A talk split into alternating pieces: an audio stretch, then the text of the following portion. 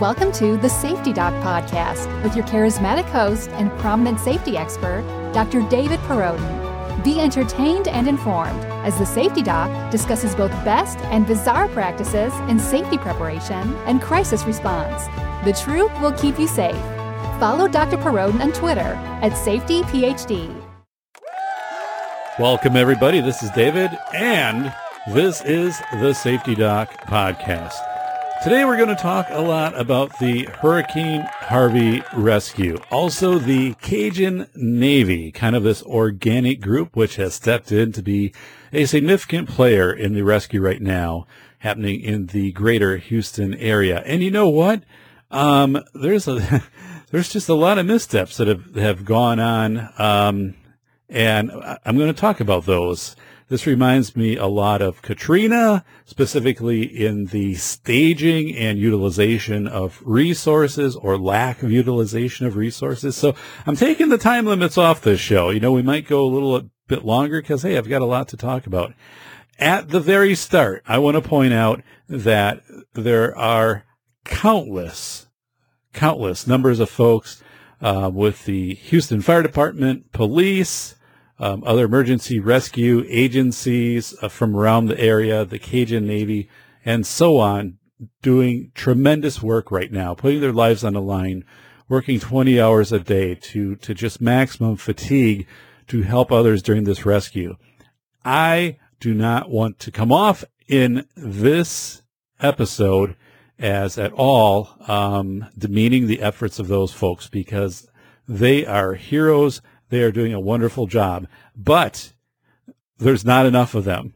There's not enough of them out there. It's not their fault. It's the fault of, and I'm going to point this out, of not having an organized national response, likely through FEMA. I'm going to talk about why FEMA might have been slow to get to this.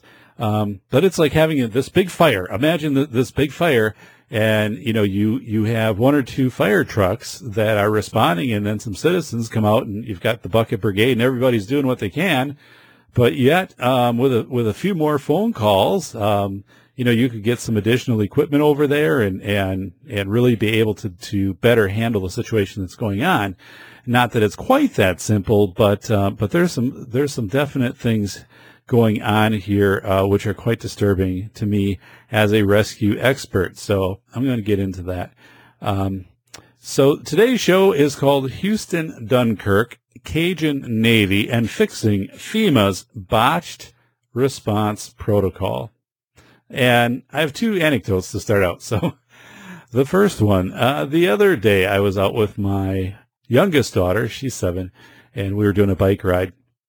We were about a block away. And she was getting a little close to the curb.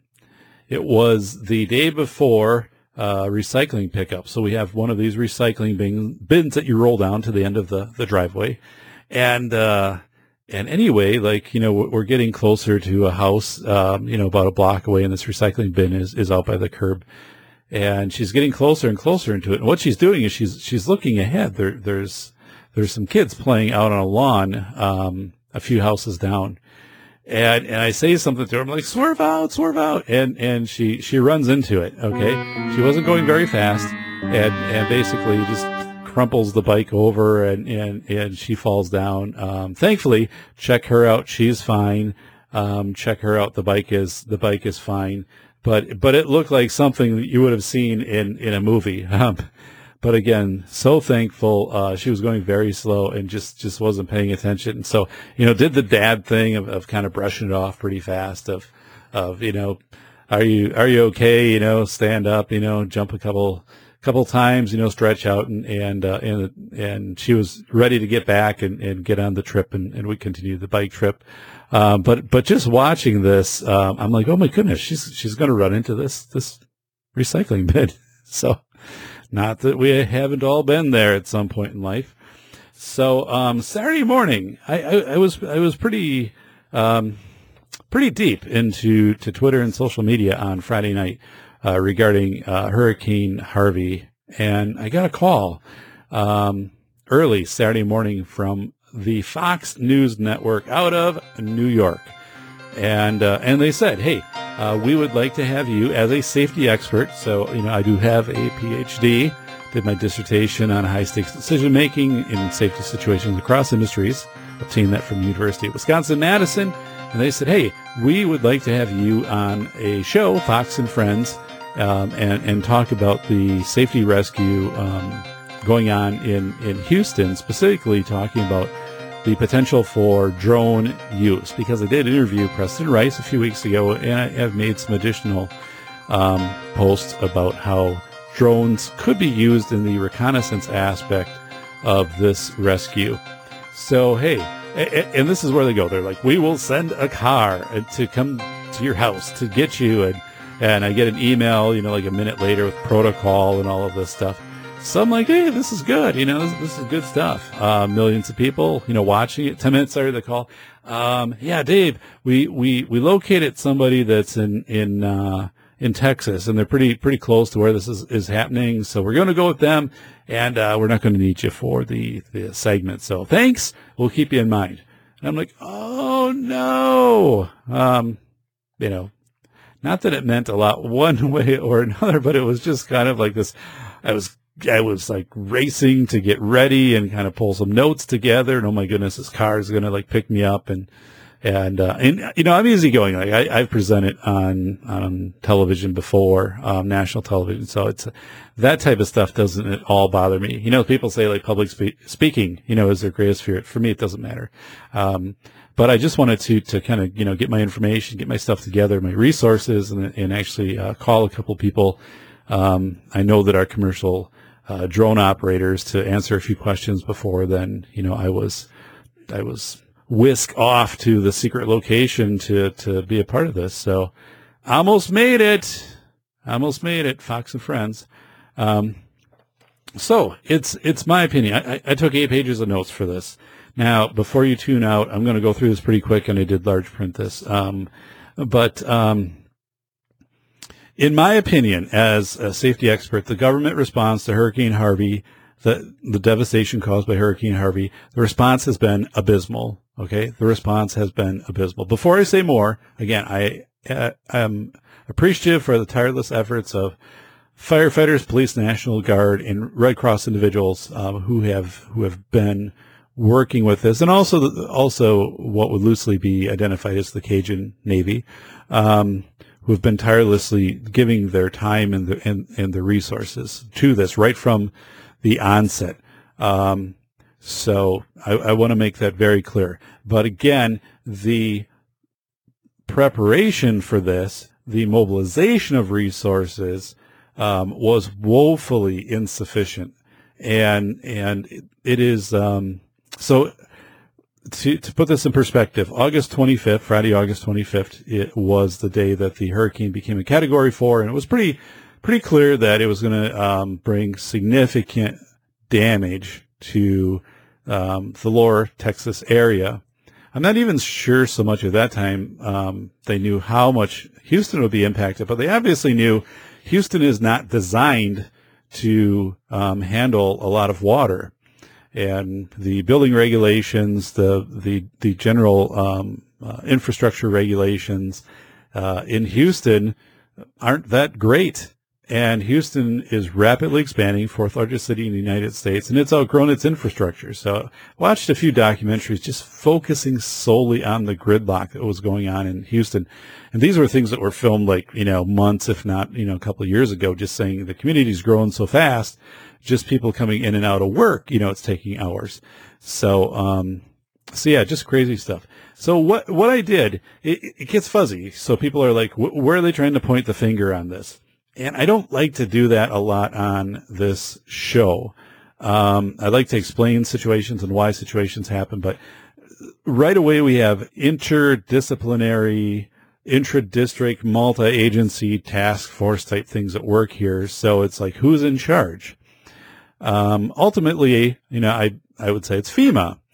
But FEMA has a limited budget, and FEMA also, needs to present an argument to the president to get, you know, orders for resources. You can look at governors activating National Guards and so forth. But you suddenly, in Houston itself, you know, it's police force, it's fire, and everything else. So you start to, you see where you have these multiple agencies, and it's like, well, who's really in charge and who's calling the shots and ultimately who's paying the bills when all this is done? Which we saw at Katrina, which we saw at you know, Hurricane Sandy and so forth. One thing I think that's worse with a hurricane, you know, it sets up. You have days in advance, and that's where people have, you know, this time to plan and also this time to stall. When you had the World Trade Center attacks, boom, they happen, and you had to respond. Or the 1995 Murrah Building bombing in Oklahoma City, it happened. The event had concluded, and then you needed to respond to it. There wasn't any, you know, warning ahead of time, you know, that these things were going to happen. But yeah, when the hurricane happens, you get a lot of this kind of weighing back and forth of, well, you know, we've had hurricanes in the past. Some have hit, some have missed. If we over prepare, you know, then people aren't going to take it as serious the next time. We know we have drill fatigue. That is a phenomena. We've seen that before. Also in hurricanes, we've seen that before. You ride out one hurricane, you're much more likely to believe you're going to ride out the next hurricane. So one thing I wanted to do is I looked up the head of FEMA. His name is William Craig Fugate, Fugate. And he is the former administrator of the Federal Emergency Management Agency. As Florida director for the Emergency Management Division, he oversaw the Big Four of 2004 as the administrator for the Federal Emergency Management Agency. He organized recovery efforts for a record of 87 disasters in 2011. So I'm looking at this, like, the first question, I'm like, is this like someone who's totally put in this position who's, like, never done this before?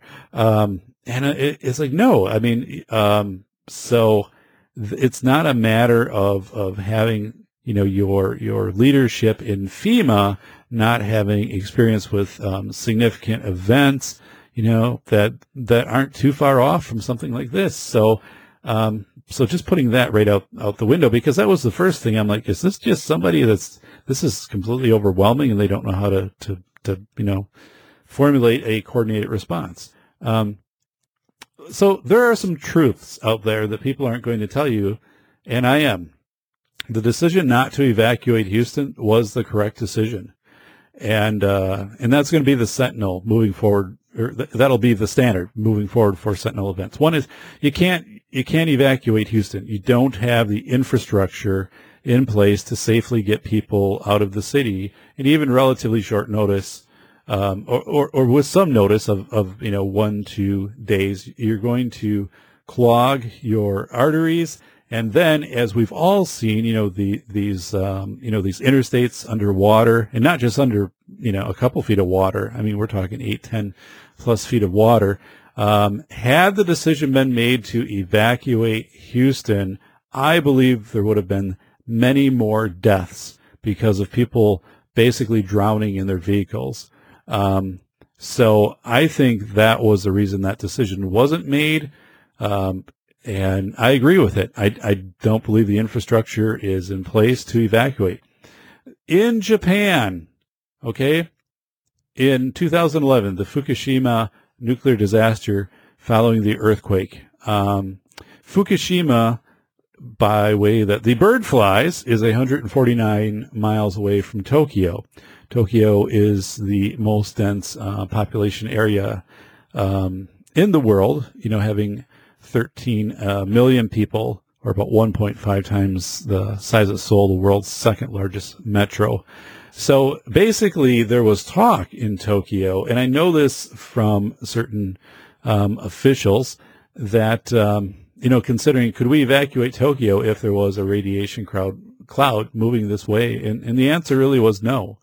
You couldn't. I mean, you would have to go into measures of, you know, having people secure themselves the best as possible, but there were not the means. There wasn't the infrastructure. You couldn't mobilize. Plus, I mean, Japan, just where would you go? So there is this reality in large metropolitan areas, that evacuation, is just not a feasible option for a lot of things, especially things that are rapidly developing, like the Fukushima disaster, which was rapidly developing. I mean, again, you have some time with the hurricanes, but if you're in Florida, you've got really like the I-4 once you go Orlando south. And if the I-4, gets congested, what are you going to do? You got your sign in your hurricane route. So, we're getting to this point where we are growing our communities, these metro areas, so rapidly and not having the infrastructure, the arteries to bring people in and out. And it doesn't take much, a stalled vehicle, an accident or something. Hey, we see it all the time. I mean, if we travel and we go on the interstate, I drive the interstate to work, and if there's an accident, somebody spins out or somebody blows out a tire or something like that, I mean, we can have a backup for 4 miles and you can be in your car for an hour. So, we are getting to the point where we just have this realization it's not going to be, effective to evacuate these large areas.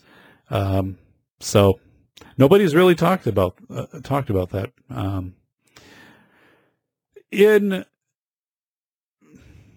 2001, September 11, 2001, 500,000 people were evacuated from Lower Manhattan, and that was done by boat.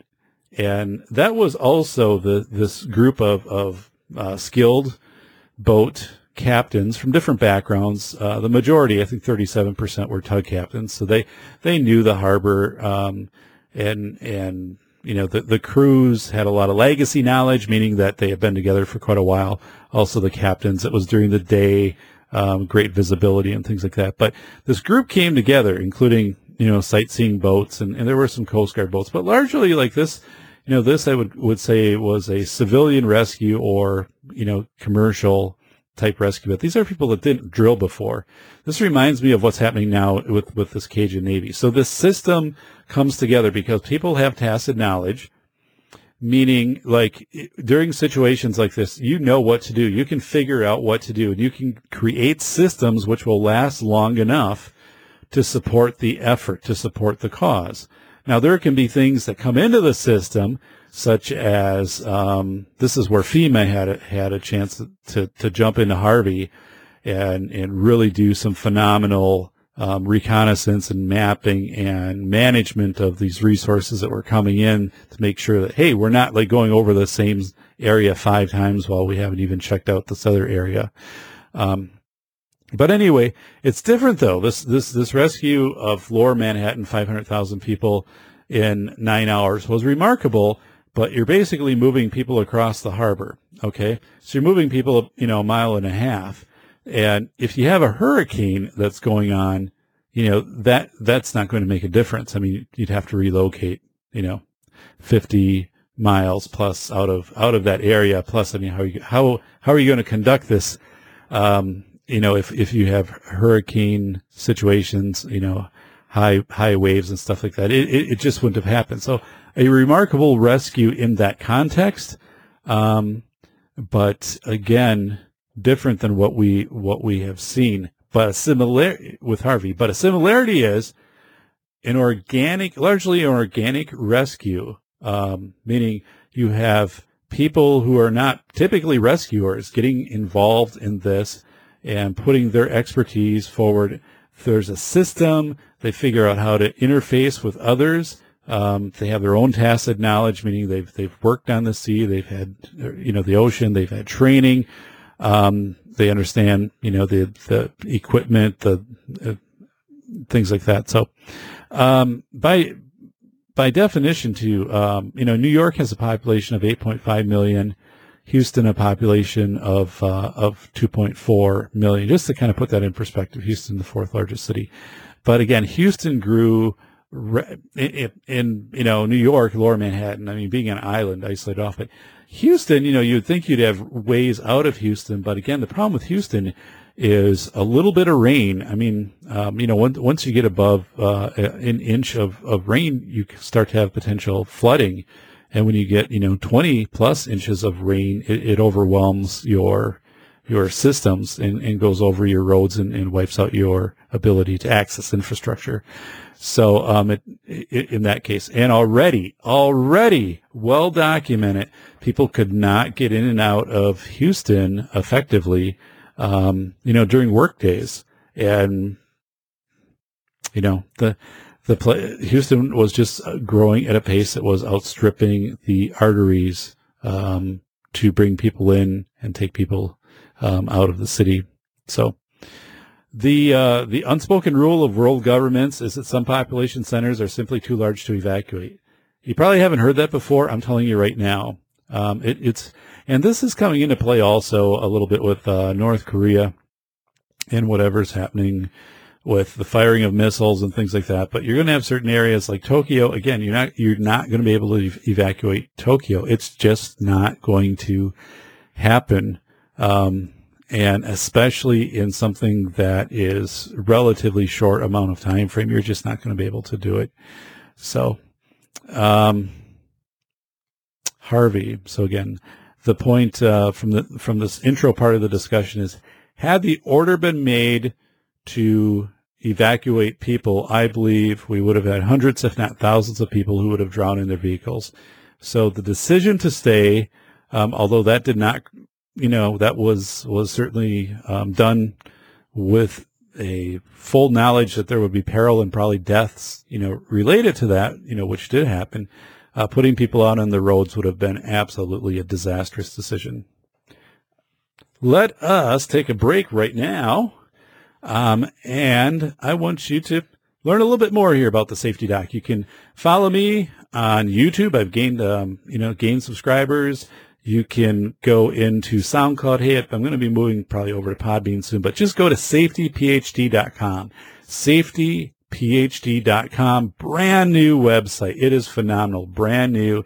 It's going to be the home of my blog, all my social media, video, everything else will be there. It's the clearinghouse, safetyphd.com, and everything you want from the Safety Doc will be there, including all of the blog posts, all of the weekly shows. So thank you very much, the Safety Doc Podcast.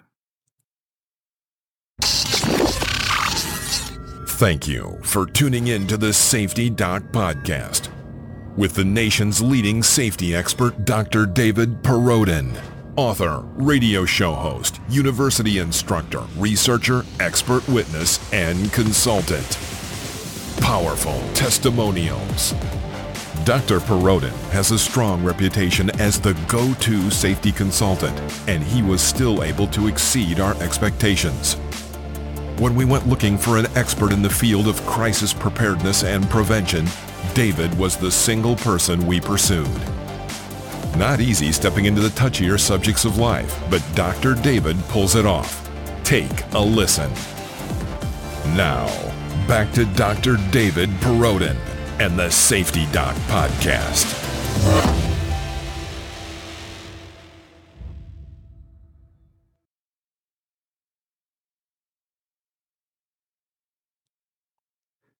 And welcome back. Desensitized. People have become desensitized to disasters. They've recalibrated to this higher threshold of a normal Taurus. We talked about the Taurus in the previous episode. It's your day. You get up and it's like, I expect to have my coffee. This is going to be what I'm going to eat for breakfast. I'm going to get in my car. It's going to take this long to get to work. Once I get to work, take this long to get through the mail. I might have this for a meeting, whatever it might be. But it's basically saying, this is your Taurus. So people have gotten used to, when it comes to hurricanes the hurricane's going to come in. There's going to be quite a bit of damage, but we're probably going to make it out, okay.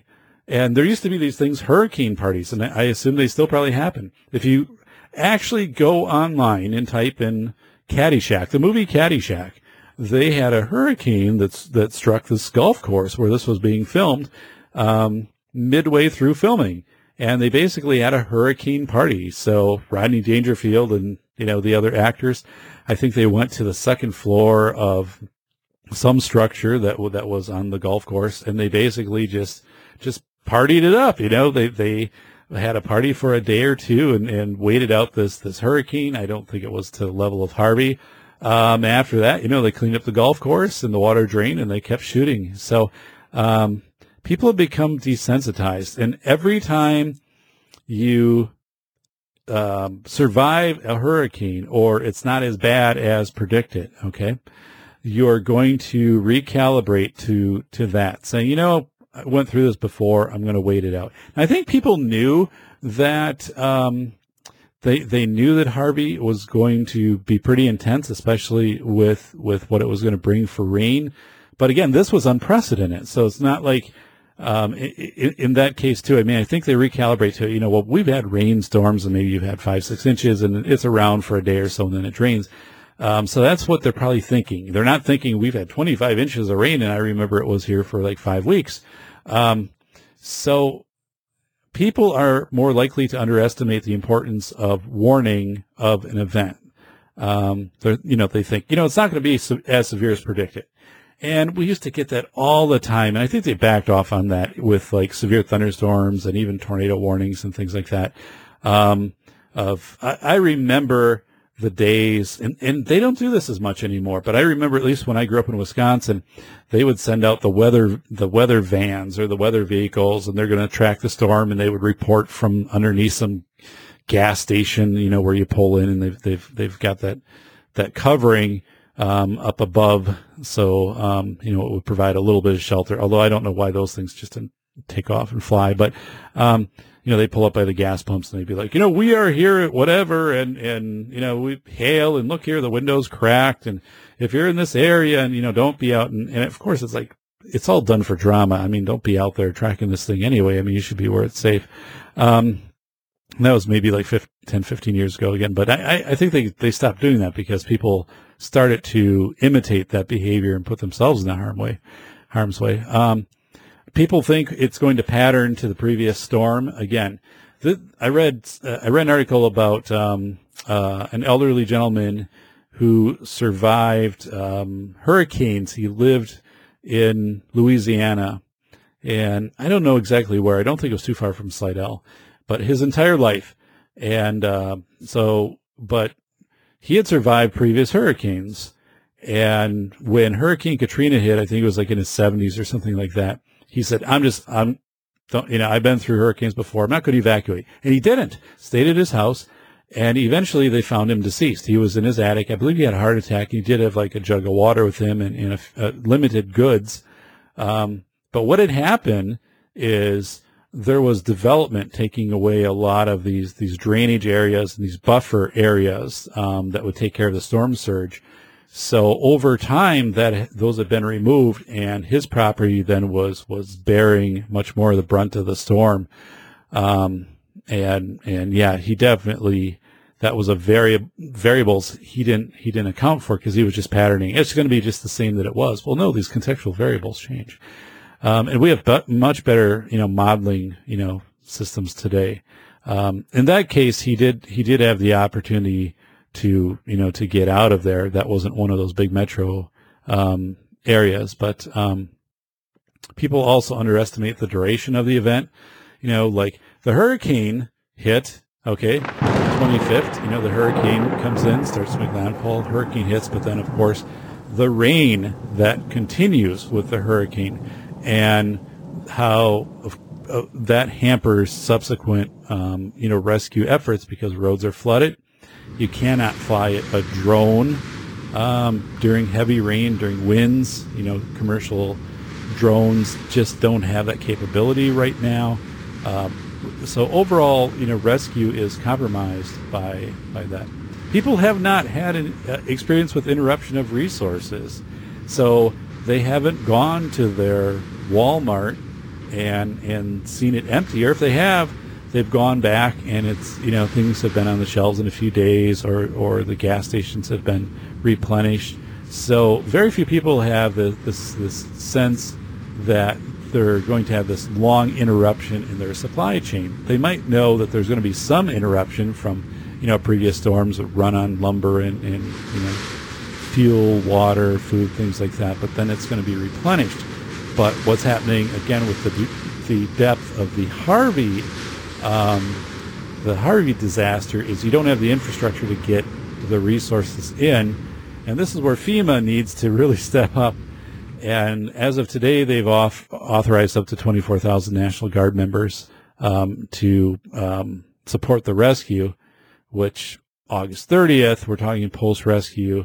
You have to mobilize all of these folks and anyway to come in, and then where are going to be your areas for distribution of basic necessities and so forth. But so let me just go through that again. This whole desensitized thing of humans. You know, we recalibrate to this higher torus, or basically thinking we'll survive, we'll get through this, because in most cases we do. You know, it's not going to be as severe as predicted. We convince ourselves that.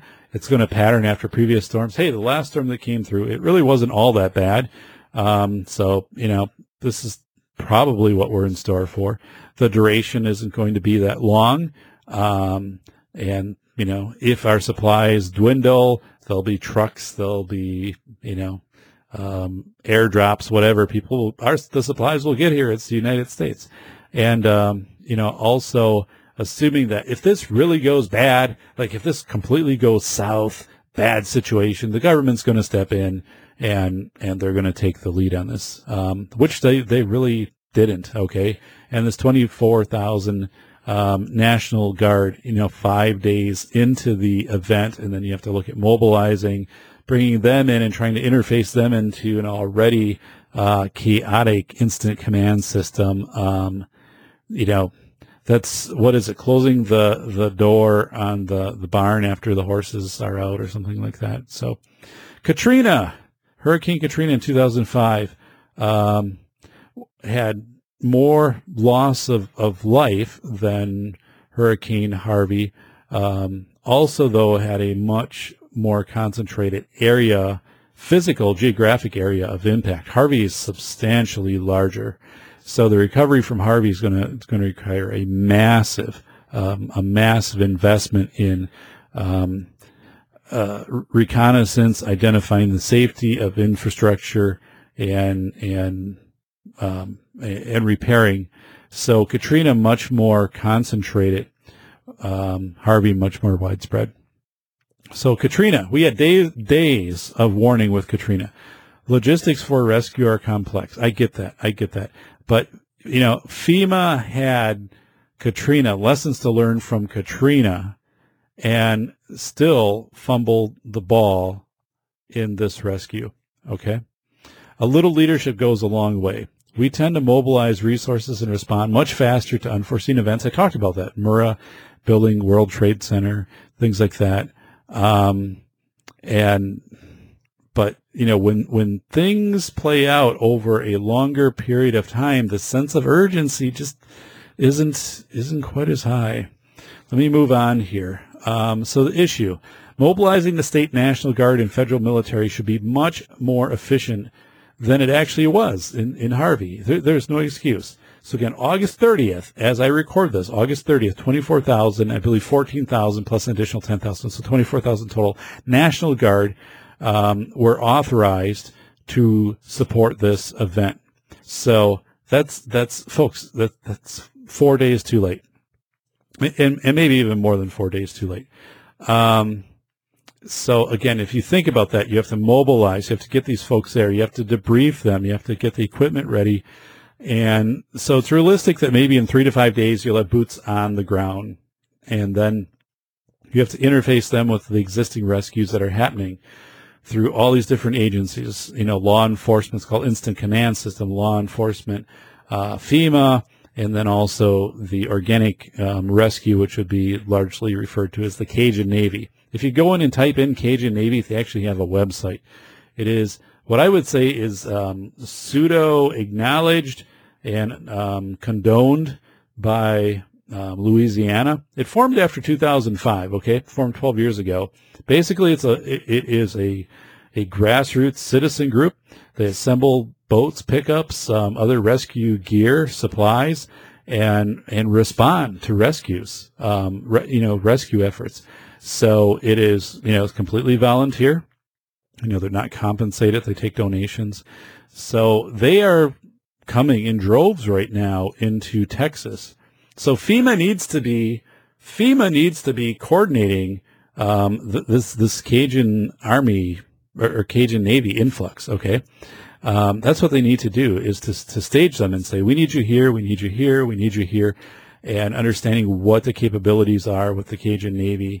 I read up, the Cajun Navy's actually gotten pretty sophisticated. Like, one of the groups had a meteorologist with them, and the purpose of that meteorologist was, to do his job of watching what was going on, with the weather, and then, using that information to inform where and how those rescue efforts would carry out. But they have other professional specialists that they bring in and kind of inform these groups. So, and this organically happens. These structures come together. People have tacit knowledge. It's happened for years. It's happened. We talked about the harbor rescue during September 11th, but we could just go back through time. People come out and they help each other. So, and you know what? There's this move on right now to regulate the Cajun movie. There'll be a movie about that, the Cajun Navy. And I'm going to talk about that a little bit more. So the Cajun Navy, this is something else. Okay. This is the Cajun Navy is utilizing Facebook. So they're having people post on Facebook of saying, this is my location and I need to be rescued. Now, cellular went down, and it's been partially restored, and it'll be more fully restored. And you can text message, even with a pretty compromised communication system. Now, one thing is, if you have a satellite phone, which most people do, but if you do have a Garmin and GPS, the Garmin understands where you are, because the Garmin is pinging to satellites. And at any one time, it's pinging to maybe 17, 18 satellites. So, it doesn't matter if the cellular system's out. The Garmin is still going to tell you where you are. And if you are, using a GPS type device, it is at least going to let you know where you are.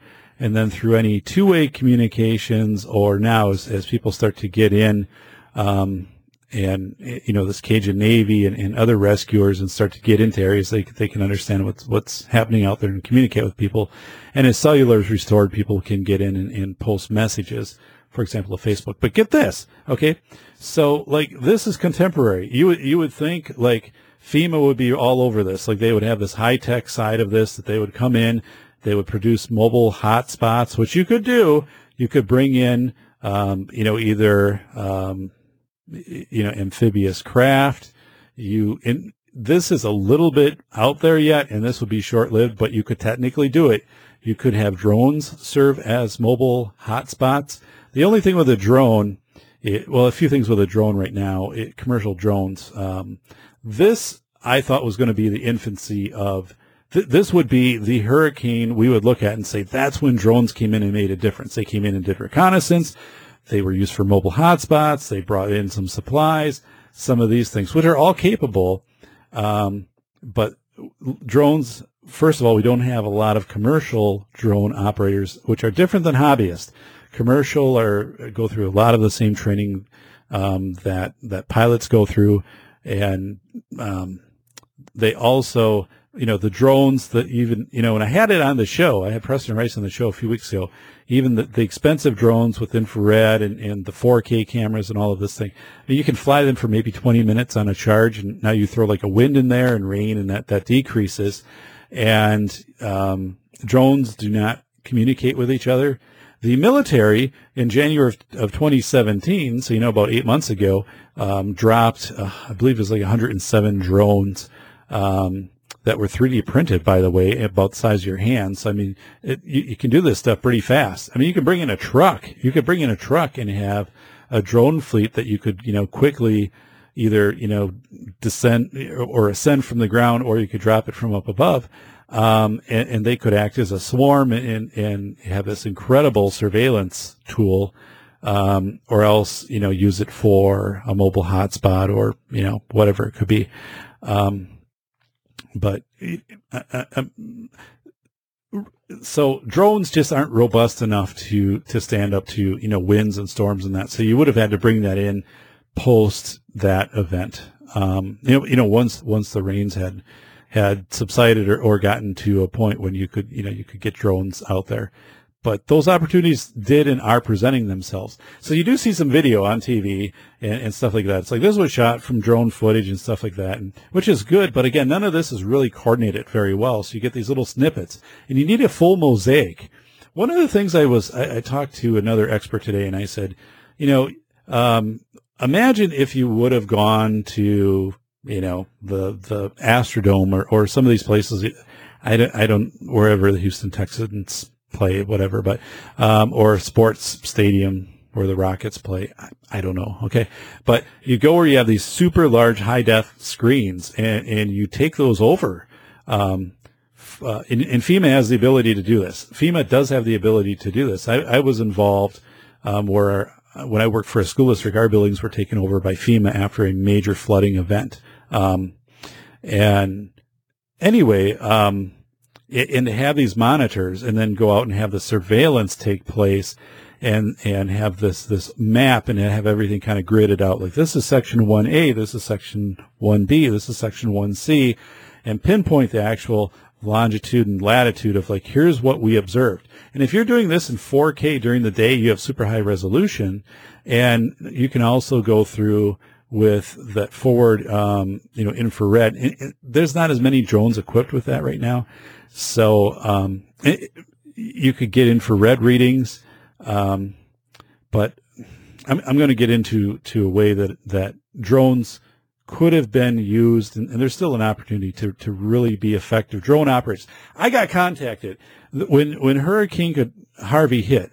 I got contacted nonstop by drone operators from the greater Texas area, nonstop, because I had done a show with Preston Rice and people were Googling and coming up and trying to find a way to offer their resources. And they were saying, we know you did this show, through either your connections or through greater drone commercial operators. Are you able to share information on who we can contact to volunteer our services? So I worked diligently to do that the best that I could, and that wasn't clear. And that was ridiculous that information was not put up by FEMA, that it was not redundantly, distributed out there ahead of time, and then through the event, through radio stations.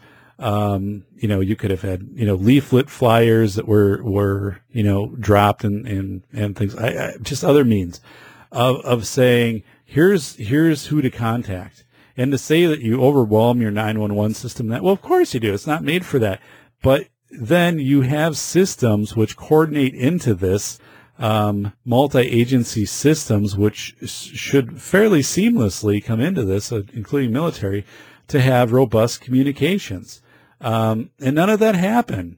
It's a shame. There's an app that's out there called Zello, Zello, walkie talkie, that was used by the Cajun Navy, used right now. So the Zello walkie talkie app, in quote, Zello is the place for free, live, private, and public conversations. People are using that to ask for help. Okay. And I had people even last night emailing me and saying, I called this number, and they're not mad at me. I didn't give them the number, but they're saying, this is the number that's put out there, like, if you need help. And they'd say, like, nobody responded, or someone responded and said, okay, but I can't do anything about it or whatever. So just a shame, folks. But let's talk about the Zello walkie-talkie app. That technology did not exist in 2005 during Hurricane Katrina. So this is modern technology. Why isn't FEMA using this? The Cajun Navy is. They're on top of this stuff. They're using stuff like right now, whatever's out there. They're like, we'll use this. Okay, we're going to use it to social media to our advantage. We're going to use this Zello walkie-talkie app. And FEMA is, it's like dusting off the three-ring binder and going through the processes. And I know people in FEMA are going to be pissed that I'm saying this and upset.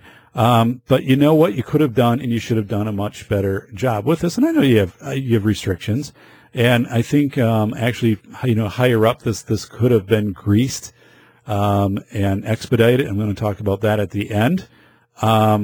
But the amount of resources allocated to this and the type of incident command, system protocols that were put in place were woefully insufficient for the scope of this disaster. And anybody would have recognized that right away. Anybody. So we talk about this Cajun Navy, which I didn't even know existed. Okay, the Cajun Navy. It's an example of people with talents, tacit knowledge, patriotism, compassion. They rally to form a system that exists long enough to carry out rudimentary rescue efforts. This is something very clear that I pointed out in my work. People, there's drills right now. Start a school. What happens? We have intruder drills, multi-agency, police, fire, EMS. SWAT teams and whatever coming in and getting into a school as if, doing an active shooter drill. These high drama simulations, which I don't agree with, because you prepare in a very linear method for something that's very nonlinear. And also, those are not the same people that are probably going to be responding to that rescue a day, a month, 2 months after that. People, different shifts, different agencies. It's an all call. It goes out. But this Cajun Navy is a great example of filling the void. Something needed to be done. Okay. You did not have the National Guard there. You didn't have the military there. Houston's resources were overwhelmed. I mean, it's any metropolitan, any city's not designed for this. We had a massive industrial explosion, a few communities over, and the community itself is like 700 people. And, they had their fire department respond, and then I believe 36 other fire departments and rescue squads, to this. 5 fatalities and just massive damage. But you're going to, quickly overwhelm your resources, the best efforts by these folks. It's just not enough. The situation is far too much, too intense and lasts too long for you fatigue people, and you don't have people to replace them either. So why does this Cajun Navy exist? Basically, it fills the void. You don't have the National Guard there. You don't have the military there. So they come in and they fill the void. It's admirable. They make, okay. The thing is, make the most important thing the most important thing. And that's humanity. And that's what this Cajun Army does. Okay.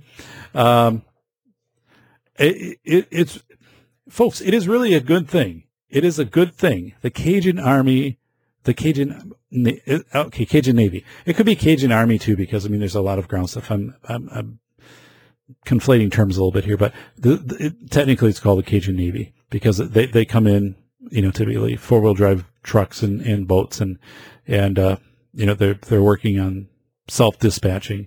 But what happens is there's legislation, and I looked back a couple of years, and it's been out there both in Louisiana and in Texas. Legislation to limit the Cajun Navy, basically, or civilian rescuers that come together to form these systems. And these systems naturally form, okay? People call them affiliations in some studies. I think that's garbage. They're systems. They form, and they form for as long as they need to be there, which is typically a system like that, and with adrenaline and people coming in, you can sustain that for 3, 4, 5 days pretty well before the system itself will kind of start to fall apart. But the system of the Cajun Navy coming in, they know what they need to do.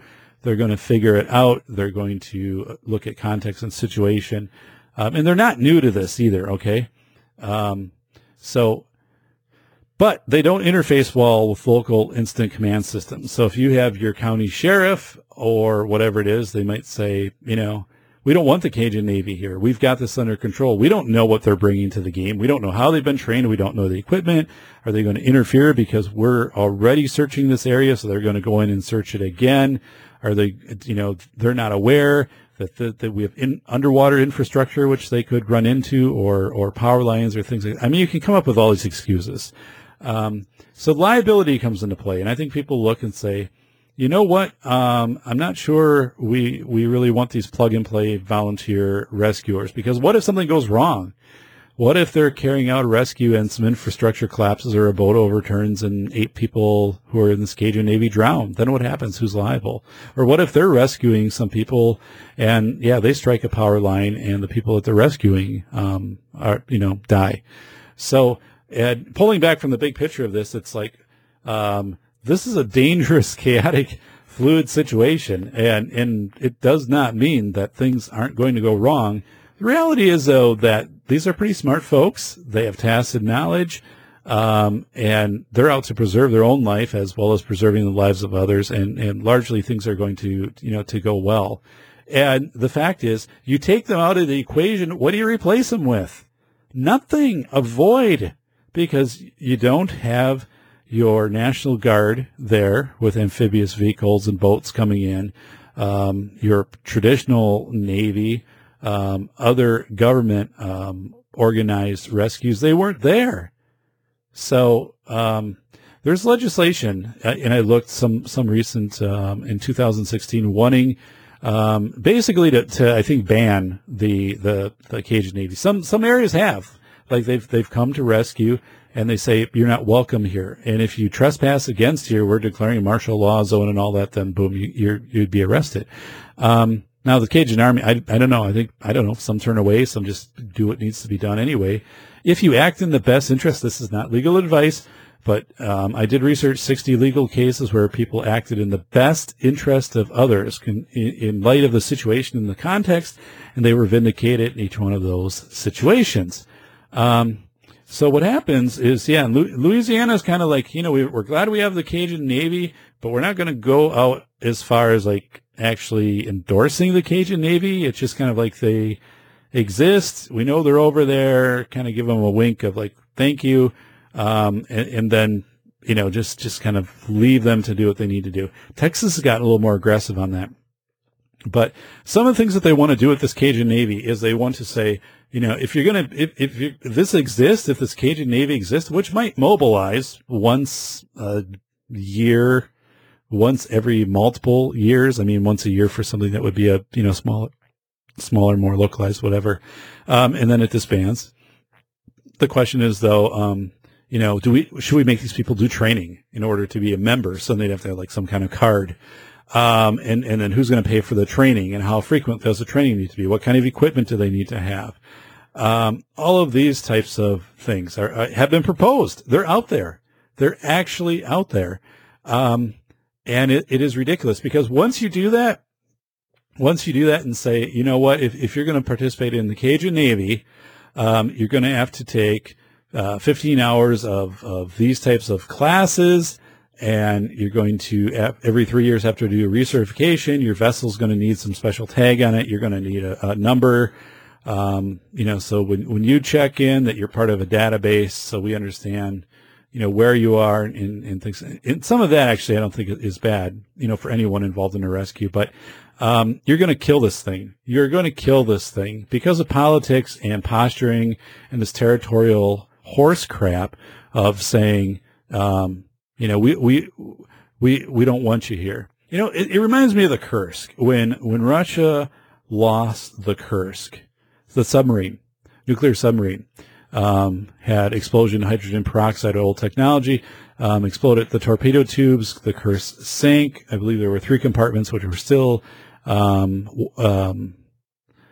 airtight and had survivors, but Russia stalled. They had offers from the international community, the United States, you know, Great Britain, who had, you know, very superior rescue equipment available at that time. And they just stalled. It's like, no, we're not going to access, like, you're not going to come over. And part of, I don't know if part of this is pride. Is that what's going on here? And, you know, ultimately everybody who was alive died on the Kursk. And, you know, we know people were alive for a while because they did leave notes and things like that. But the U.S. knew that the Kursk, you know, exploded and went down as soon as it happened, I mean, they had another sub in the area and recorded the two explosions, the smaller one and the larger one, and knew that the sub had gone down. But you see this weird political posturing too, of kind of like this defensive, like we don't need you. And then I think it's this whole liability thing too, of like, well, if we condone it, then are we responsible for it? And so I don't think this at all is about training. I don't believe for a second these bills that come out and say, well, if we train them, then, you know, they'll interface better. Well, my goodness, like right now you've got your responders and it's haphazard. Okay. It's the fact that FEMA needs an intense training with an incident command system team. That's what needs to happen. There needs to be a FEMA ICS, incident command system team. All they do then is they come in and they set up and they manage the data coming in. So they manage the data. They get the flyovers from drones, from planes. They understand the priorities of where to put resources, the resources available that are coming in, how to stage in different areas, and then how to bring those resources into people, how to rescue people, bring them out, check them over, and then get them to another, you know, secured area. That's what needs to happen. Okay, that's what FEMA needs to be doing right now. So there is a senator, Jonathan Perry, out of Louisiana. He is very much in support of the Cajun Navy. He proposed proposed a bill basically saying that, you know, he was in favor of having the Cajun Navy members be registered so they knew who they were. And kind of left it like at that, which was like the least extreme of all of these bills that were out there. And he got a lot of like pushback, of people, saying, no, they need to be regulated more heavily than this. So he was the one of trying to really kind of make a deal of saying, okay, you know, we'll identify and maybe, I give some protection to, you know, some greater protection to this Cajun Navy and some more authority, overtly to say that they can come in during these times. And you then would need some sort of formal order.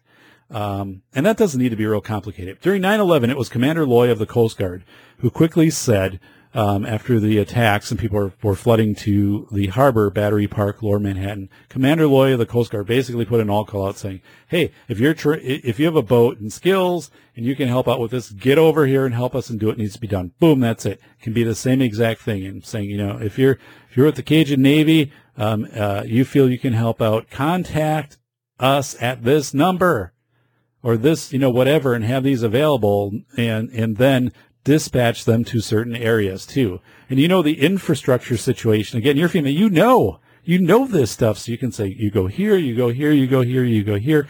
It's a better use of your resources. So this is what I did. So I emailed Senator Perry a couple days ago because I think what he did was great. Because he stood up to people who wanted to heavily regulate this Cajun Navy. If you regulate it, you'll kill it. You kill it, you're going to end up having people die because rescuers are not going to be there. And it goes against the American spirit. It's ridiculous, you know, to put this heavy legislation on. So kudos to Senator Perry. This is the email that I sent him. I'm going to read it in full. It's not that long. Hello, Senator Perry. I am an expert in crisis preparedness and response and hold a doctoral degree from UW-Madison after defending a dissertation centered to high-stakes decision-making across industries. This message will be succinct.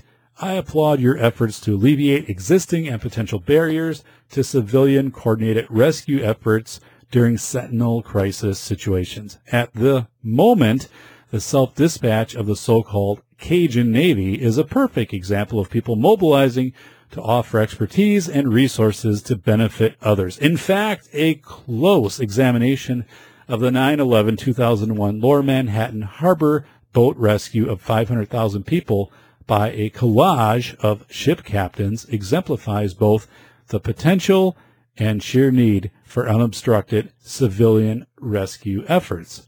As Hurricane Harvey approached the Texas coast, several commercial drone operators reached out to me hoping that I could direct them to someone involved in a Texas Incident Command System so they could offer their drones and expertise to participate in aerial reconnaissance. I record a weekly safety-themed and recent podcast airs on a radio show, too, and recently interviewed a drone expert, hence the reason I was sought by commercial drone operators. I estimate that a coordinated team of commercial drone operators could produce high-definition reconnaissance video of impacted areas in 10 to 20% of the time it would take to do by boat or foot, or plane by that matter, or helicopter. Those are not efficient, by the way, plane and helicopter, and it's hard to hover into areas, and you're also very expensive and very limited with those. Yet, this isn't happening. Commercial drone operators are frustrated, and lives are in the balance. I'd be glad to talk more on this topic of civilian rescuers and to support your efforts toward legislation which preserves this integral feature of large-scale rescues in the modern era. Thank you. Okay. Self-dispatch is not technically efficient. After any sentinel event, whether it be a school shooting, a hurricane, if it's an earthquake, you have a lot of people who will self-dispatch to these areas. Or even if it's somebody's lost, a four-year-old child is lost, and there's going to be a search and rescue. I interviewed Jennifer Fritton early on this show, several episodes ago, and she has a search and rescue dog serenade. And one of the things she talked about was, the self-dispatch that was happening in search and rescue. And you might have people who would trample into areas that they shouldn't go, and they would provide them different scents. They might interfere, with the actual coordinated rescue that's going on, or like you search the same area 5 times, but there's another area you haven't searched once. So self-dispatch is not technically efficient, but it's going to happen. The Cajun Navy self-dispatched, okay? It's going to happen. So what you do then, your FEMA, right? FEMA, you have inputs. You say, contact us if you're self-dispatching. Meet here. Meet at this football stadium, this field, whatever, and then you have support there for those people, whether it be, gasoline, food fuel, whatever. I don't get this. Like what, they have Sturgis, and they can put together this camp, a community of 15,000 to 20,000 people, and they can put a camp outside for 100,000 people for a week, and it works. It's a military. If we cannot mobilize the military and National Guard for something like this in a matter of days, and look around this area and say, here's where we can safely put together 6 areas. So report to any of these 6 areas. It's like that movie Independence Day, like at the end when they're like, anybody out there who has flying experience, show up, and then they kind of give them the crash course on how to fly the planes and attack the aliens. Okay, not exactly like that, but yes. So you have this Cajun Navy, you have these drone operators, and they're just showing up, and they're like, somebody tell us how we can help, and there's no one out there telling them. It's not coordinated. Again, that's where. Go back. I talked about these jumbotrons and these massive efforts, and then you can plug into this and have this done at these centers, and then have people being able to log in and to see rescues and where rescue areas are. But self-dispatch. You need an efficient instant command system. I believe right now, from everything I've heard, and I've talked to a lot of people that are participating in this rescue, there are multiple instant command systems. Instant command basically says you're in charge, and then you follow, like, this is the different layers of people in charge. And that, that's happening. There's people who are in charge of a county area, state level. The city has its own people in charge. So you don't have this network that's working really well together. A lot of individual people. And that's where FEMA needs to come in and say, boom, we are in charge. We are instant command system, and everybody reports to us. And here's how, and we're going to take the reins on this. Everybody feeds into us. Again,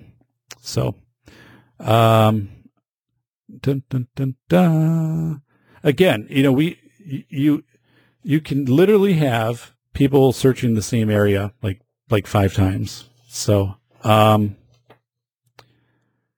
let's talk about drones. Okay, I'm getting kind of toward the end here, but before we talk about drones, you know what? Let's let somebody else talk about the Safety Doc podcast. Thank you for tuning in to the Safety Doc podcast with the nation's leading safety expert, Dr. David Perrodin, author, radio show host, university instructor, researcher, expert witness, and consultant. Powerful testimonials. Dr. Perrodin has a strong reputation as the go-to safety consultant, and he was still able to exceed our expectations. When we went looking for an expert in the field of crisis preparedness and prevention, David was the single person we pursued. Not easy stepping into the touchier subjects of life, but Dr. David pulls it off. Take a listen. Now, back to Dr. David Perrodin and the Safety Doc Podcast.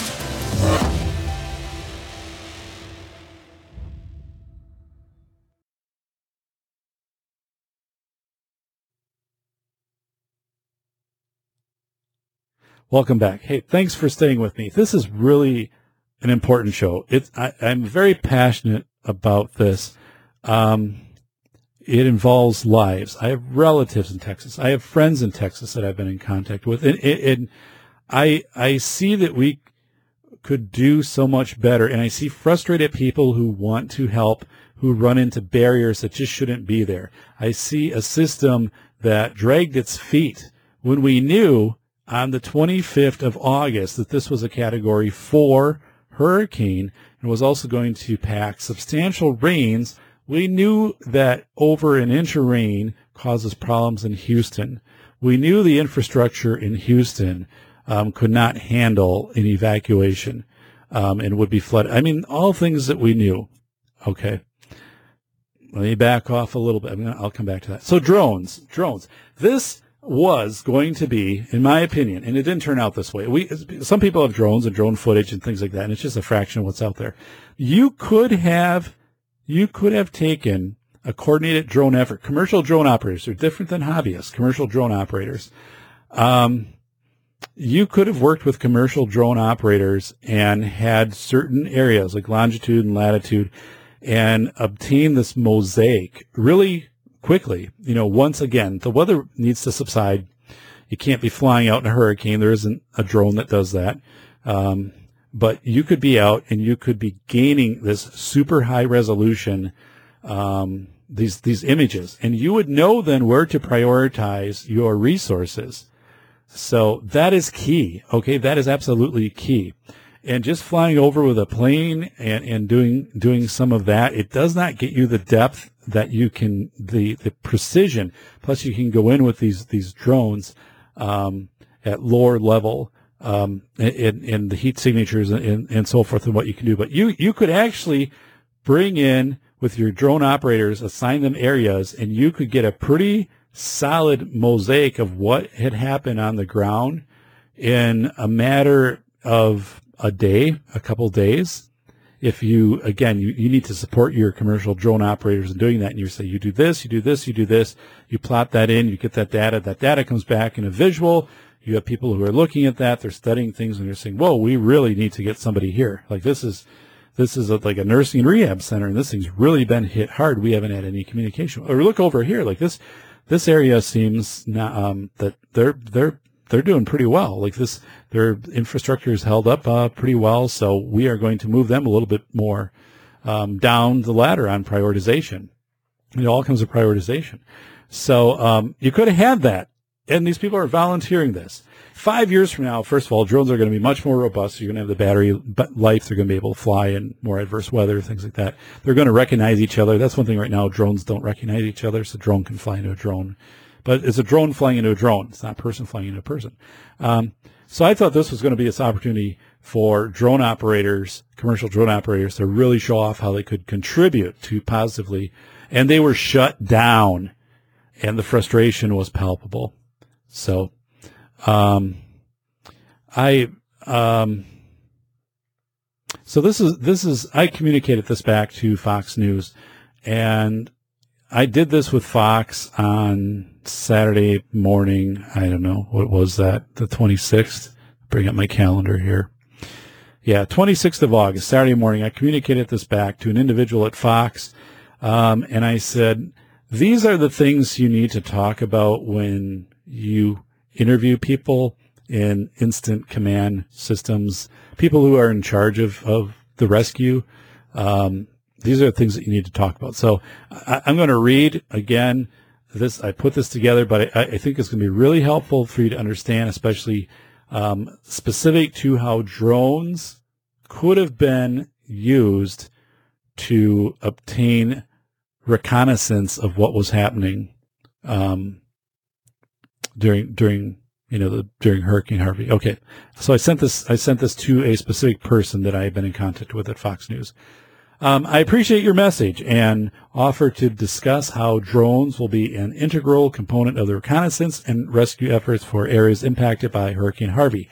This will be the first time drones have been deployed in this manner for a sentinel natural disaster in the United States, and it demonstrates a remarkable step forward in crisis response. Drones will save lives over the next few days, no question about it. The top contribution drones will offer to the initial phases of rescue for Hurricane Harvey will be highly detailed video reconnaissance across large areas. Again, remember, you can't fly drones during the storm, but when the storm subsides, you can get the drones out there. Imagine these areas divided into grids per longitude and latitude coordinates, and a drone or drones then obtaining ultra-high definition video images of areas, and they're not overlapping, so it's not like a drone. You have a crew of 5 drone volunteers, and they all fly over basically the same area. You can disperse them per coordinates and get them out and take them that information, put it into this mosaic. So ultra high definition. We're talking like 4K video. I don't know what that is. I know it's much more high definition. I believe you can take 4K video and zoom in, you know, where you can from, you know, 400 feet up above recognize somebody easily by face or read a sign or something like that, things like this. Ultra high definition video images. And then you could relay those images back to a central location.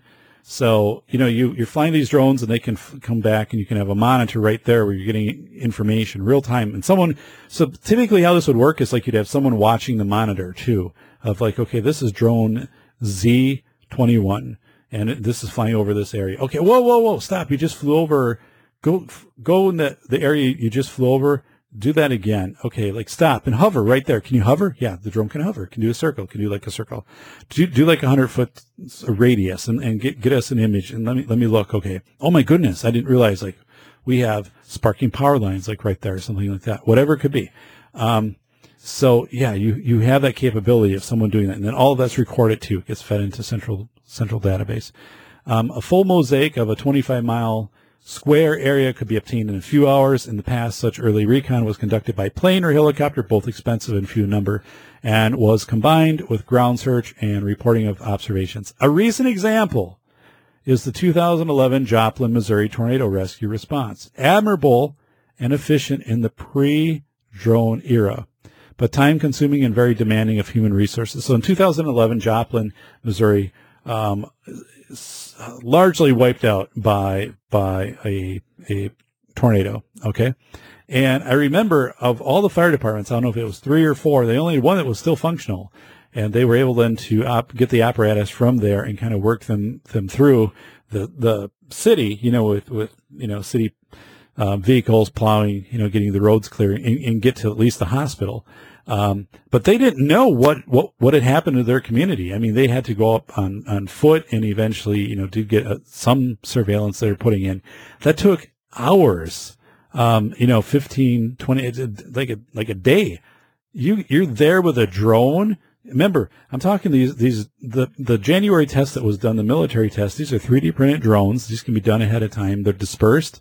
You could have drones literally obtain high definition video of all of the impacted area, create a mosaic. You could, you know, and if you have battery life that can support that, you can maybe have it in an hour or two. And you don't have any people going out. You don't have any people walking by natural gas leaks, anything like that. Now, that is the first step, and then you get your rescuers out after that. But you don't waste time then sending people to trying to send people out not knowing where your priorities are. You have already, you know, you might look and say, this area is really hard hit. We know, or we can actually see people here. We know, yeah, like this, there's medical needs or this is a heavy residential area or something like that. But, it's going to save you hours.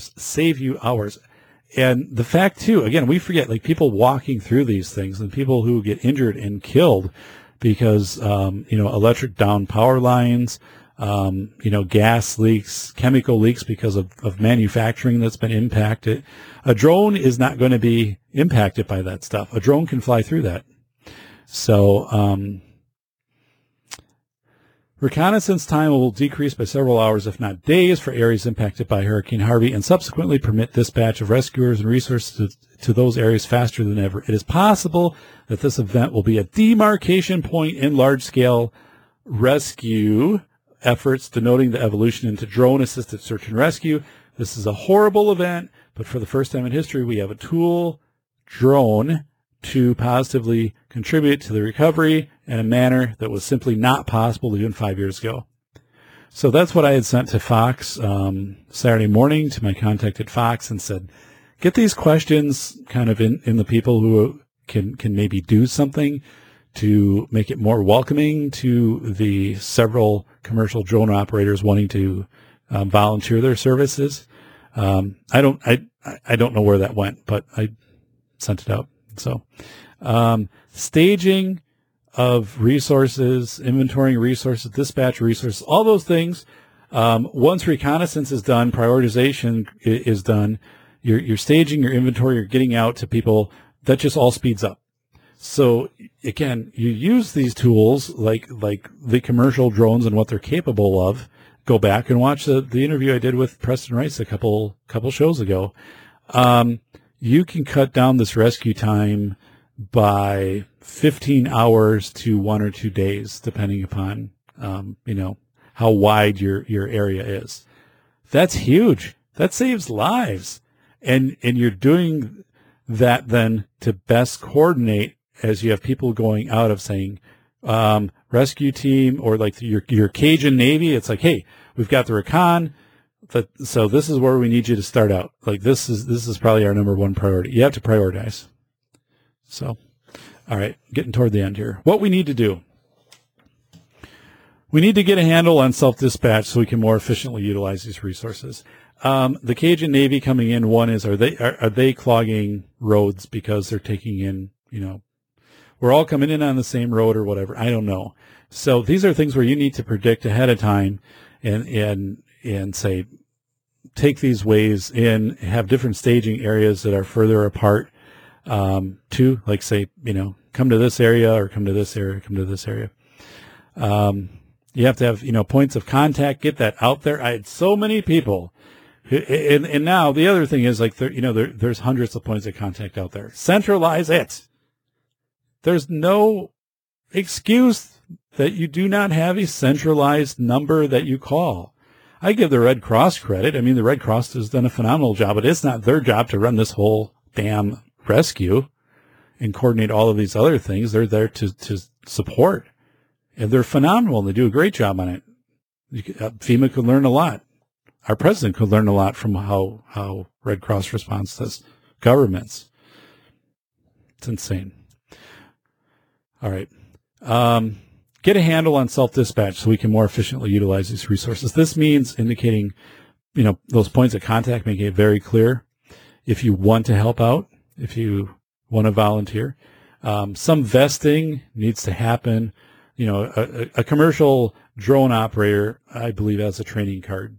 And maybe it is with the Cajun Navy. Perhaps the Cajun Navy has some kind of formal membership card and a code of response protocol, but not a barrier, not where you make them go through 10 hours of training and they have to recertify and all this liability crap. You give them Samaritan status, but maybe just so you know, like, who they are, so you can monitor the resources that you have. Okay, I think that resource management, so you know what's out there. Again, it's an intent for tracking resources and not an intent for creating a barrier. You need to say, again, with the Good Samaritan, if you're asking, if you're coming here in the best interest and you're helping out, then, yeah, Good Samaritan applies. 2, the government needs to act quickly, decisively, and overbuild its prep and response for Harvey-level events. There is no reason on God's green earth that the 25th of August, Friday, we know it becomes a Hurricane 4. Before that, 2-3 days before that, that we don't have the head of FEMA or even our president of the United States. I'm not seeing this as pro-president or as negative president. I'm saying this as the leader of the country because, you know, this is the same thing that's happened in previous rescue efforts going back to Katrina and so forth. But to come out and say, listen, here's the deal. We are going to mobilize. Imagine the president coming on TV August 23rd. Okay, so 2 days before we have landfall for the hurricane, say, listen, all of the intelligence that I've been receiving on this indicates that this is going to be a substantial event. It's going to impact. Here's what we're going to do. I am authorizing, FEMA is going to be our point of command. We are mobilizing 35,000 National Guard troops. We are taking these military bases and they are deploying amphibious vehicles. We are going to have 6 identified staging sites for the Cajun Navy, for volunteers coming in with drones and whatever. And, we will then utilize you, the American citizens, which make our country great, and interface you with our rescuers who are doing a phenomenal job, but this is outstripping their resources, like, the Houston Fire Department and police. We will interface you with them through our coordinated effort through FEMA. If you want to help, there will be a place for you to help. Okay, we will find a place for you to help. But for now, work through us, and then have FEMA right on it, the feet to the fire of saying, this is the instant command system, this is who you contact, this is how you contact them. You have signage out on roads, and you again have these staging areas, and then you work people in from that. And there's to not have this reconnaissance on a more widespread scale, some organized reconnaissance from commercial drone operators, it's a shame. It's not a joke, because there's probably lives been cost. It's a shame. And yet you have the Cajun Navy that comes in and uses an app that that hasn't been around long, and they're using Facebook, and they they're using what's out there to get the job done. You come in as a president, or you come in as the a joint president, a joint statement from the governors of Louisiana and Texas, and saying, listen, this is what we're doing. We are doing this because this is a huge number of our population is going to be impacted, and we're on top of this ahead of time. And if you want to help, here's how to help. And we're saying, but it didn't happen. It's and what is it? So it's August 30th. So we're 5 days past landfall, and all of a sudden we get the issue of 24,000, up to 24,000 National Guard troops. That's a recovery, folks. That's a recovery event. And to say, well, maybe during the hurricane there couldn't have been much done or whatever. I don't believe that at all. I believe you could have figured out where to stage, which would have been in two safer areas, and then maybe set up a secondary staging, but. The fact that we have the most powerful, robust military in the world, and my God, we can't mobilize our military for a massive natural disaster, which affects our 4th largest city in the United States, not including all of the communities proximal. It's ridiculous. So this becomes this eerie thing then to me. I mean, the eerie message here is you're on your own. You're on your own if this happens. You are on your own to figure this out, okay? If something happens where you're at, something that's this huge sentinel event, you're going to be on your own for at least a large part. And things happen. Again, this is different because you knew this was going to happen. You knew this was going to happen. But the fact that there was this foot dragging. Take a moment. Think about this. What if President Trump, 2 days before this hits landfall? So let's take the 23rd, Wednesday, 23rd of August. Harvey is looking, to be this substantial hurricane, looking to strengthen, have this massive impact, and you come on TV. Imagine this: you come on TV as the president. You brief, your cabinet and crew. You come on TV and you say, American citizens, a few things. One is, this is what's developing. We're on top of this, and we've been advised by the top weather agencies, and I've been in contact with the military, and here is what we're doing right now. It might not play out where we're going to need this depth of resources, but we are doing this because we want to be on the err on the side of caution, because we know the devastation that can be brought, and these are population dense areas, and we care about our citizens. And so here is how we are going to do this. Now, these are dynamic, nonlinear situations. We're not exactly sure how this will play out. We ask for your patience, but we are stepping into this because this is bigger than any community, even Houston, and we are going to work with and support these state agencies. But we are there, and here's what we're actually doing. This is, off at Air Force Base in Nebraska, we're going to mobilize for airdrops of goods or whatever, and we're doing this, and we're doing this, and we're doing this, and we're going to have ground troops on it, and we are embracing the Cajun Navy, embracing commercial drone pilot, and we might tell you we don't need your service, and don't take that personally.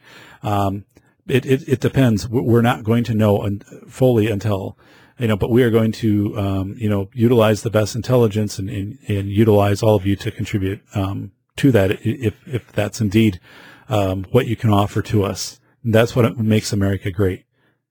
Do you know what people would be saying? What would you say the next day? You had just watched that. That's in the news. And it actually happens. It's not just lip service.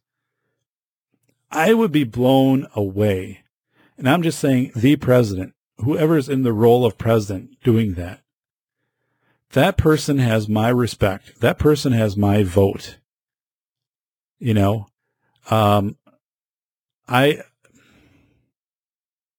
yet it didn't happen. And you can look and get cynical and say, well, if you do this, then you have to do it for the other one. And it sets a precedence and stuff like that. Garbage. That's not the way we operate. Not in America. That's the way we do operate, I guess, in some of the stuff. I think we lost out on a wonderful opportunity, an American opportunity. And thankfully, the Cajun Navy has been accepted, and they've come in. And really, it's one of these things, too, where I think if you tried to ban the Cajun Navy, they'd just be like, forget it. We're going to do what we need to do in the best interest of our fellow Americans and citizens, and, try to stop us. Because when it comes down to it, you're not going to stop rescuers. You're going to continue working with them to rescue. And all of this legislation that's out there to try to regulate Good Samaritans and all of that, that stuff needs to go in the garbage can. And we need common sense in this type of stuff. Regulating the Cajun Navy or similar systems would be detrimental. It would lead to loss of life. These are the types of things that show how great individuals are, how great Americans are, how individuals, how actually whole communities can come together. It's like there was a fire. We did a vacation up north, and a place we ate at was built in 1892. Really nice place, but it burned down. Had a fire. We learned a week or two ago. And, but in this article, it talked about how the local restaurants and stuff were bringing food to the firefighters and responders and helping out. bringing resources to them, just to help out. And that's what we're about, folks. That's what we're about. So I'm for the Cajun Navy. Now I've been open with statements to the fact that I'll back the Cajun Navy, what that means, from a researcher in Wisconsin with a PhD, who I think, I pretty highly regard it, but anything that I could ever do to support why it is necessary. I've researched many substantial sentinel events, and there's a theme that organic-based rescue efforts are a substantial part of all of these events. And if you take that away, it's going to be detrimental. It's going to cost lives. And the Cajun Navy is adding a lot to this. And people have tacit knowledge. They know what to do. They know their equipment. They know how to interface. Could you make this a lot better? Yeah, you could. Just like I said, with FEMA and coordinating and understanding, through this reconnaissance, and then also better staging and mobilizing different types of equipment. I don't know. That part mind boggles me. All right, folks, we are to the final page here, which I just put down, and I can't turn it back over. And I did. Embrace technology. That's another thing. FEMA's operating from an old model. Cajun Navy's using a cell phone app. Okay, they're using a cell phone. Facebook, I don't know, a little outdated. I'm not sure how but like the Zello app, it's not part of FEMA. Commercial drone operators will be able to obtain 4K video heat signatures within hours. That technology is rapidly improving.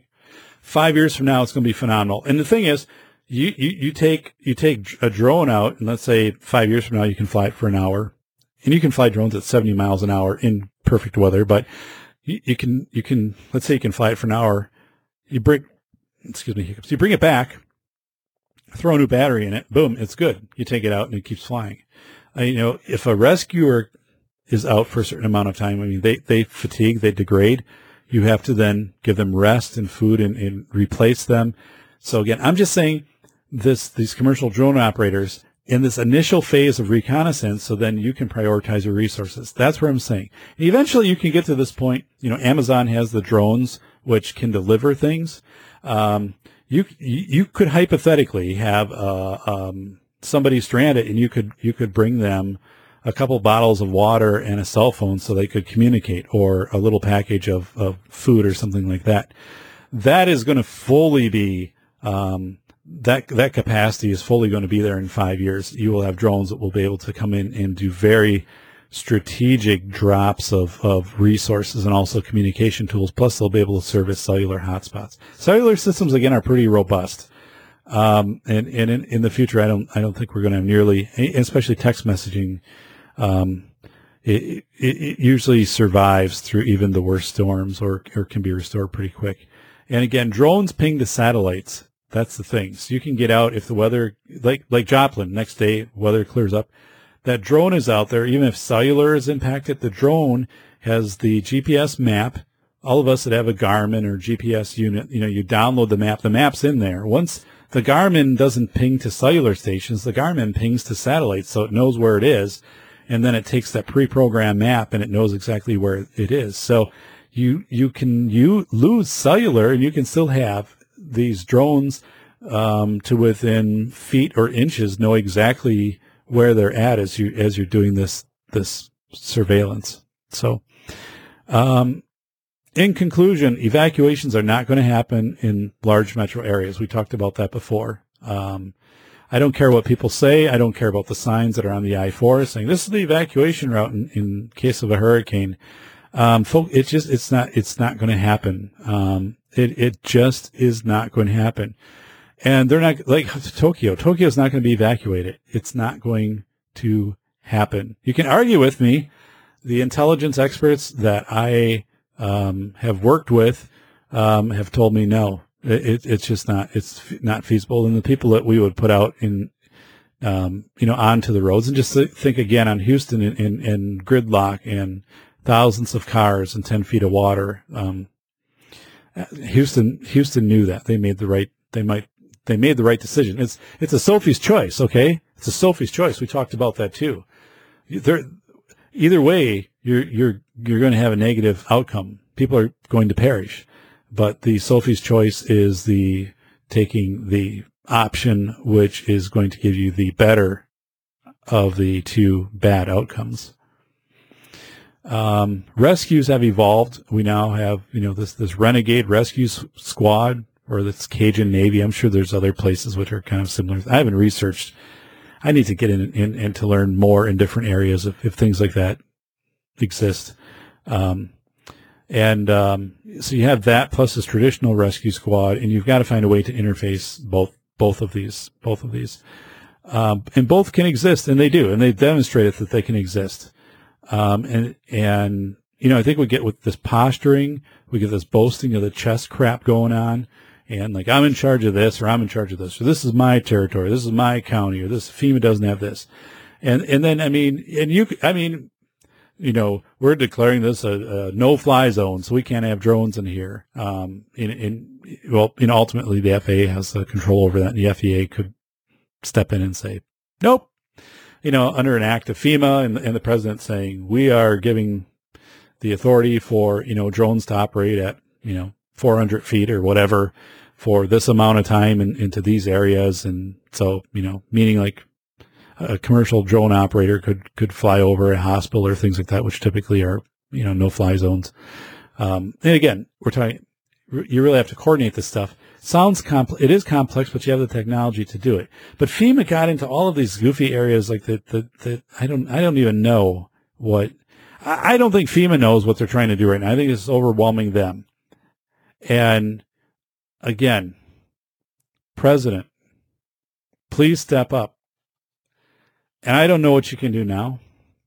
I don't know. I don't think it's too late. To visit is one thing. Okay. To visit is one thing. I'm not trying to be critical. Okay. I because this is a pattern. Like, this is just the way that things operate. But Stan, come out and say, listen, this is what's happening. We are mobilizing. We have the world's top military. We are mobilizing for our own citizens. We'll probably be there 2-3 weeks. We will then disband. It will be turned over to the National Guard. They'll be left. The National Guard will fade. It will be local, control and so forth.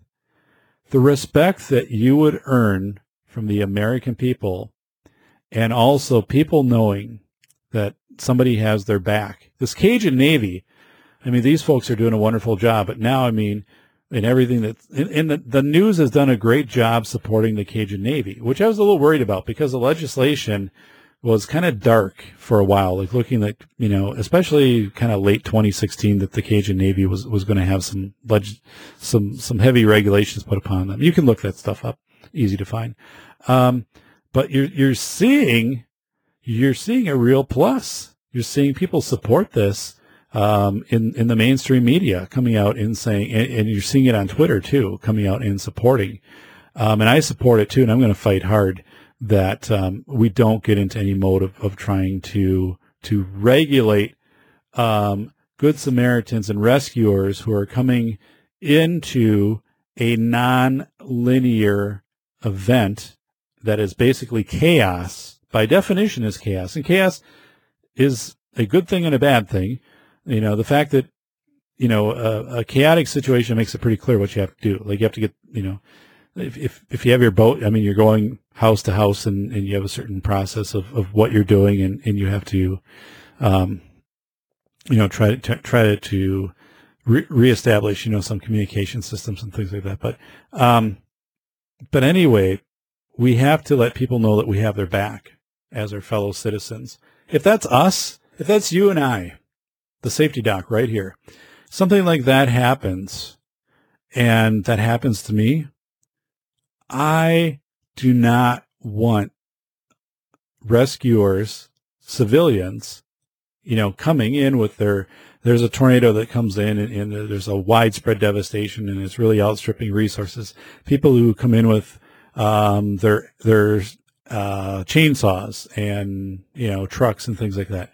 I don't want those people to think twice that if something they cut down falls and damages like part of my house or something, that suddenly they're going to get sued, and you know, this and this and this. Are you going to have isolated stories of negative things happening? Somebody shoots at somebody else, or there's some that, yeah. And that's going to happen no matter what. Okay. You know, that happens during blackouts, things like that.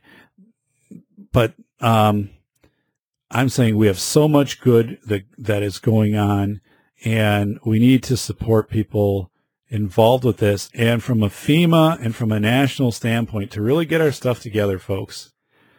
And it's funny because someone asked me, they're like, you know, Dave, if you were like head of FEMA, how would you? I'm like, I think I would know how to handle this. I honestly think I do. And I'm not trying to be brazen. But I mean, I'm looking at this saying, this is how I think this should have been done. And also, Mr. President, step up and say, this is what we're going to do. What is the worst that could happen? You mobilize, and it's not as bad as what was predicted. Okay. And this is sentinel. I mean, this is the kind of stuff that happens once a decade. And, you know, you mobilize our troops, our brothers and sisters and relatives. We lost an opportunity. Let's not lose it again. Thank you for listening to the show. Please subscribe on YouTube. You can get into the Safety Doc. Just search for the Safety Doc Podcast, and I do have it all in a playlist, all the episodes. I'm on SoundCloud, probably moving to Podbean, because SoundCloud's not very stable apparently with their fiscal situation. I do blog post. Safety PhD is the website. I do appreciate Twitter followers, and I just don't promote my own stuff. You know, I will tweet little things from articles and little comments that I'll find regarding. I cover a little wide range of safety, psychological safety to situational safety, specific events like this and things like that. So there's a good variety out there. Well, what I hope to do is just to help you to think about things from a different perspective, and maybe give you some information that you didn't have before, which ultimately could end up saving your life or the lives of others. It's very important. It's my passion. This is very important to me. So please consider subscribing to the show and recommending it to others.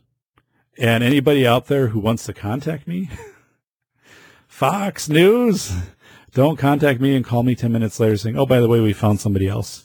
I did watch that interview, by the way, and that person, I mean, did an okay job for what they were asked to do, but they just had them there, and they were kind of like using the backdrop. And I think I could have talked a little bit more about this whole thing of like how drones are the future of getting in for this early reconnaissance and getting these things. And that's the story thing that needs to be told. And also like, to talk about the reason why throughout history things like the Cajun Navy have been so effective, and why we can't suddenly get into this mode of trying to regulate or hyper-regulate something like that, because we kill that, we end up killing ourselves.